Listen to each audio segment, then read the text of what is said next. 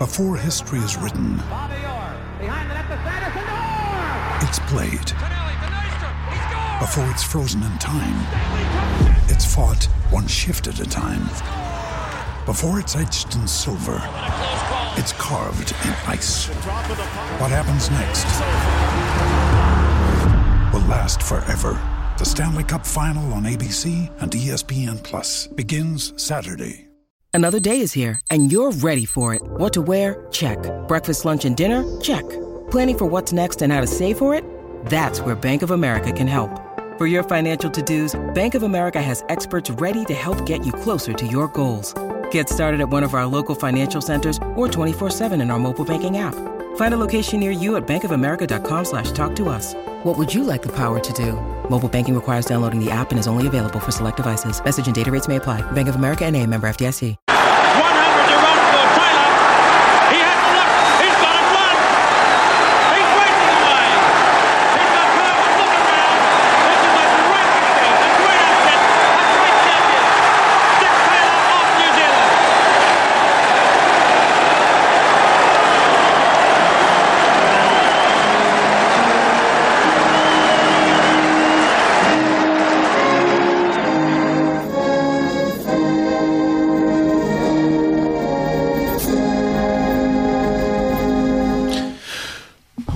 Great memories, and a lot of uh, older folk, I would imagine, uh, can recall that uh, very, very easily. Dick Taylor winning the 10,000 metres uh, at the Christchurch Commonwealth Games, and it sparked off a 10 day period where New Zealand did extremely well. But uh, what is the future now for the Commonwealth Games? Will we have many more Dick Taylor moments? Well, one of the blokes uh, to talk to about this, who, who has been uh, quite innovative with his thoughts around the Commonwealth Games, is Justin Nelson. Of course, Justin uh, does uh, a lot of work in sports promotion. He does a lot of work in basketball as well, and we want to talk to him about that.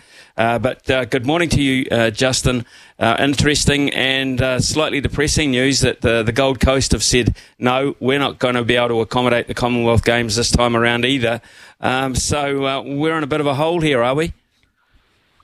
Yeah, good morning, Smithy. I, I think absolutely. And, you know, it, it comes at a time when we've got to read the tea leaves on this one with the Commonwealth Games. And, you know, we have to be honest. And the demise of the Commonwealth Games is on our doorstep. It's as simple as that. And we've seen now two, you know, very big cities uh, in Australia, uh, sports mad country, as we know. Um, they've got a long history of being uh, in and around these big events, hosting Commonwealth Games and, and Olympic Games, and now two of them have pulled the plug, and uh, it's a sign. It's it's probably a sign that we, we need to face up to the reality of, of what's ahead, and it's probably time to innovate and reimagine what the Commonwealth Games should be going forward.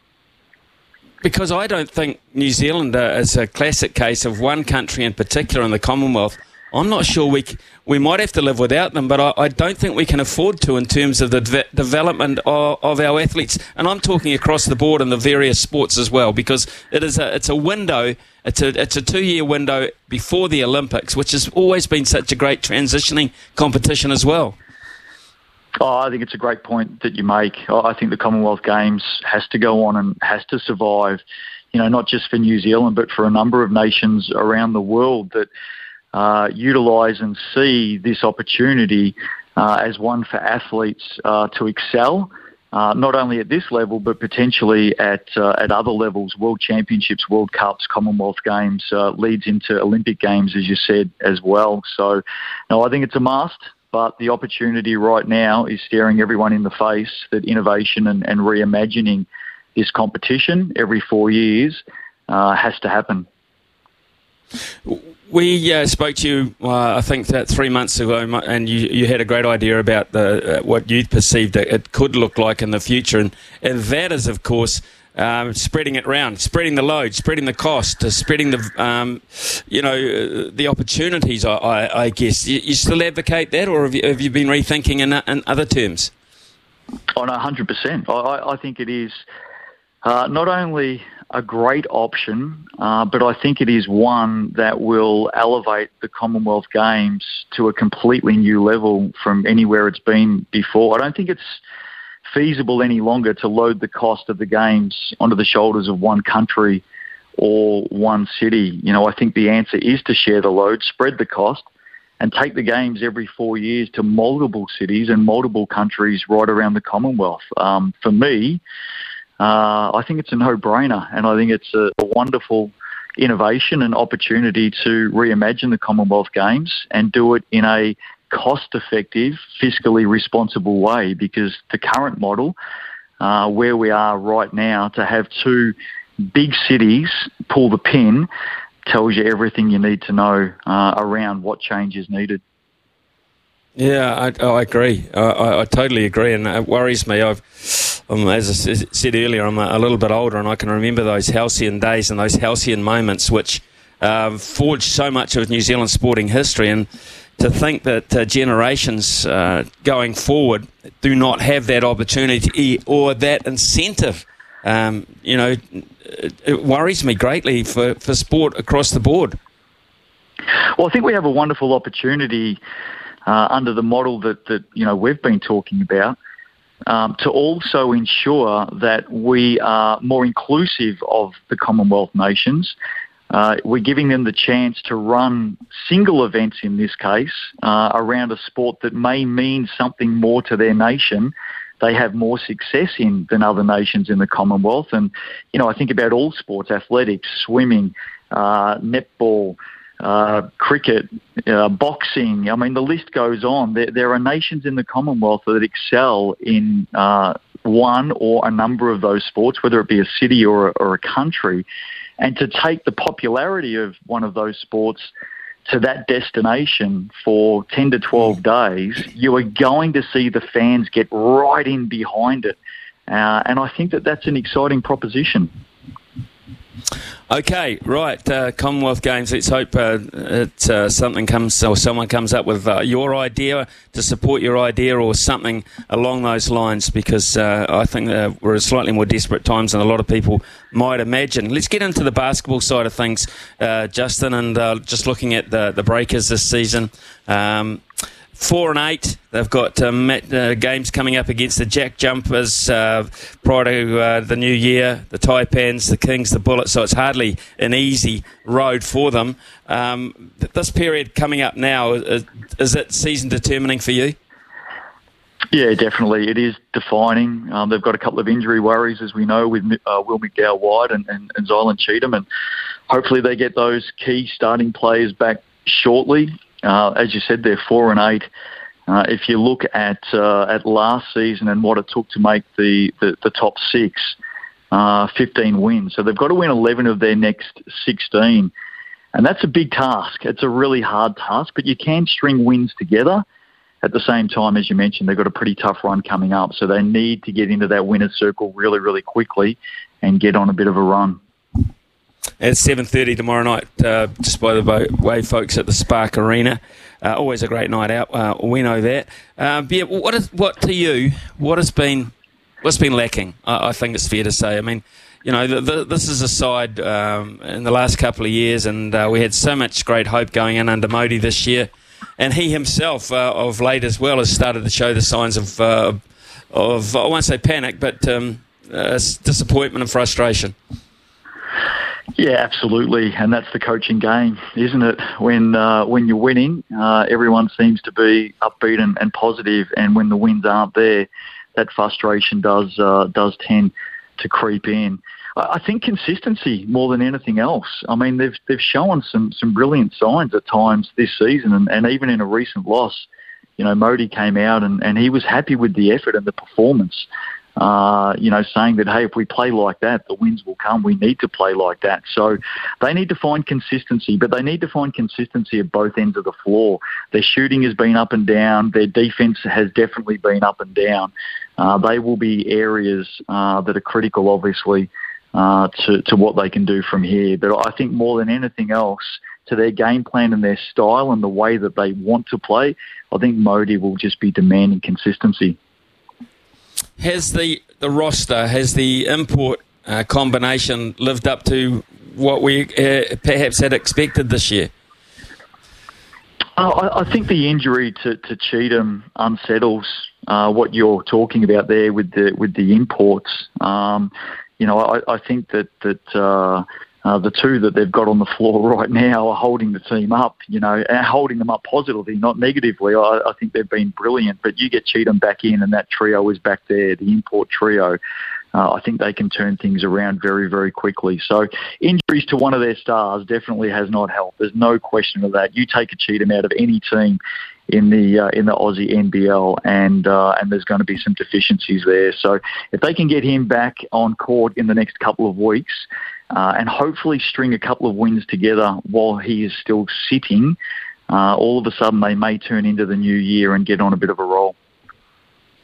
Well, let's go to the NBA if we can, Justin, because I've had this uh, um, very, very interest in, in the season tournament, uh, and they're at the semi-final stage of that at the moment. The Bucks and the Pacers involved.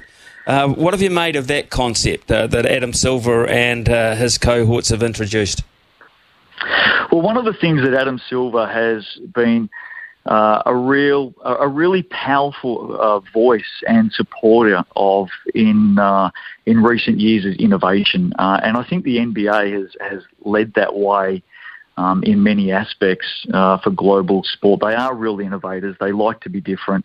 Uh, and they like to put themselves out in front of trying things. And, and this in-season tournament has been one of those things. And as it's rolled on, you can see that the fans are starting to grow in favour uh, of of what's been created, and especially for the four teams that are now through to the semis and the final, of course, awaits. What we know is fans love to win. You know, we saw it with the Warriors. That you know, the fans are there, but all of a sudden, as those wins come, the excitement builds, the entertainment factor in and around that uh, you know, the bandwagon. It just gets bigger and bigger and bigger and rolls on. And I think that's what they've created here. It's a, it's a competition within a competition. There's silverware, there's money. All of a sudden, the players of the final four teams are starting to really ramp up their own enthusiasm as well. And the fans, you know, they feed off that. I, I think it's been a win. It's definitely been a win. And uh, I think a few competitions around the world will be taking notice of it. Yeah, I was just going to say that. As I mean, you look at some of these competitions that seem to go forever. I mean, baseball's another one. Uh, Major League Baseball yep. uh, is yet another one. Um, we see uh, within football um, around the planet um, more and more um, more and more uh, competitions or subsidiaries are introduced to things. We see so many more windows where your, your standard leagues aren't being played. But uh, baseball's another classic example for me because it just seems to go on. And, and, whether they could do it maybe towards the end of the season, where those sides that, or those uh, franchises that perhaps have not had the best of starts to a season still can get something out of it, and their fans can too. Yeah, definitely. And I mean, we see that in, in football, don't we, with, with promotion and relegation. All of a sudden, you know, in those final few weeks of a season, um, you could be looking at the most extreme fandom that you've seen uh, through the entirety of the year because they're getting behind their team either for promotion or they're getting behind their team to hopefully avoid relegation. So making things exciting at some stage during the season, and as you've mentioned there, towards the latter end um, is you know has proven to be a, a very successful model. Baseball is a great one. I, am glad you pointed it out because um, the the pressure that's on those organisations to bring fans in for 81, 81 home games plus playoffs if they make it through uh, to the business end of the season. I mean, that is as extreme as you get when you're trying to build a successful sports business based around fan interest and, and tribal fandom. To try and fill those stadiums for 81 games uh, is at the, the highest peak, the highest end of any sport in the world. Here's an interesting one, which I would imagine you've given quite a lot of thought to because I think this is quite a defining season. It's not a World Cup year for rugby. We know that. We've just had that. But it is to me quite a defining year for the fans, and uh, on the basis of officiating. Now, one of the great talking points out of the World Cup, for better or for worse, has been the level of officiating um, and just how influential it is on the game of rugby, the stop-start nature of the game, the time of motion of of, um, of many of uh, our rugby matches, how long they go these days. Uh, in terms of fan engagement, how big a season do you think this might be for rugby union? Well, I think the first thing is on officiating. We've definitely entered a period in world sport where we are constantly trying or using technology to find fault in in um, officials and the decisions that they make. Uh, and that is very, very frustrating. There's no doubt about it. I think it's frustrating for fans and, and, and for viewers of the game across the world. Uh, I, I, think for, for rugby um, right now, you know, 2024, especially if we bring it back domestically, so you think about Super Rugby and, and, and Aupiki, I, I think we've got to really move in and transition into being an entertainment business. Um, you know, I've spoken about this in, in the past, and it's only one person's view, and, and, and it's an outsider's view. Uh, but I do uh, have, you know, the, the background of coming up through the, the AFL system and, and being a lifelong fan, you know, of the AFL back in Australia and, and the way that they conduct mm. their business, which, you know, I don't think you can argue is a very successful business. And high performance is an element but it's not the one and only element. Fans want to be entertained. You and I have talked about this before, and I think rugby, you know, has an enormous opportunity, especially through through its its its domestic competitions. I think it has an enormous opportunity in front of it if it really transitions into being an entertainment product. And I'd love to see that happen. I think the fans would love to see it happen. Uh, I think the crowds would definitely uh, get along uh, on that entertainment factor. Yes, high performance, absolutely, 100% is an element, but it's not the only element. Fans want to be entertained, and I'd love to see that happen in 2024 and beyond. And, and uh, telltale sign that uh, Wellington have decided that uh, their Wellington rugby team, and they were a very good side, uh, won't be playing at the stadium, the Wellington Stadium, Sky Stadium this year. They'll be uh, taking it around some smaller venues and maybe that's a sign of uh, things to come. I mean, you, uh, it's a lot easier to fill a smaller stadium. I, I, imagine you know that. Yeah, it is, but you also limit yourself uh, by filling smaller stadiums as well. Is it a good decision? I'm not a fan personally because I'm a bit more of a glass half full person, and I'd rather turn two or three thousand fans into ten thousand, into fifteen, into thirty thousand. You know, by way of uh, pushing my sports business towards a fans first approach and an entertainment uh, approach. But you know, look, if it's what they've got to do at the moment in order to get that back, it doesn't mean that they can't move into bigger stadiums in the future. Hopefully, um, that's their plan. Hopefully, that's what they're looking to do. That this is just a stopgap measure uh, to focus on building fandom and get back to the bigger stadiums because I certainly wouldn't, wouldn't want to limit my sports business by capping it at two or three thousand. I want to aim for the sky, aim for the stars, and aim to bring the fans back in via entertainment. Excellent thoughts, uh, Justin. As always, uh, really appreciate your your innovation and uh, your forward and positive thinking. Uh, it's a breath of fresh air from time to time. I can assure you around sport. thanks for your time. Uh, let's hope that the the Breakers get uh, on the winning way again tomorrow against the Jack Jumpers, and yes, the NBA in season competition semi final stage. Thanks for your time. Really appreciate it, Justin. As always. Hey, always great to catch up. Thanks, Smithy.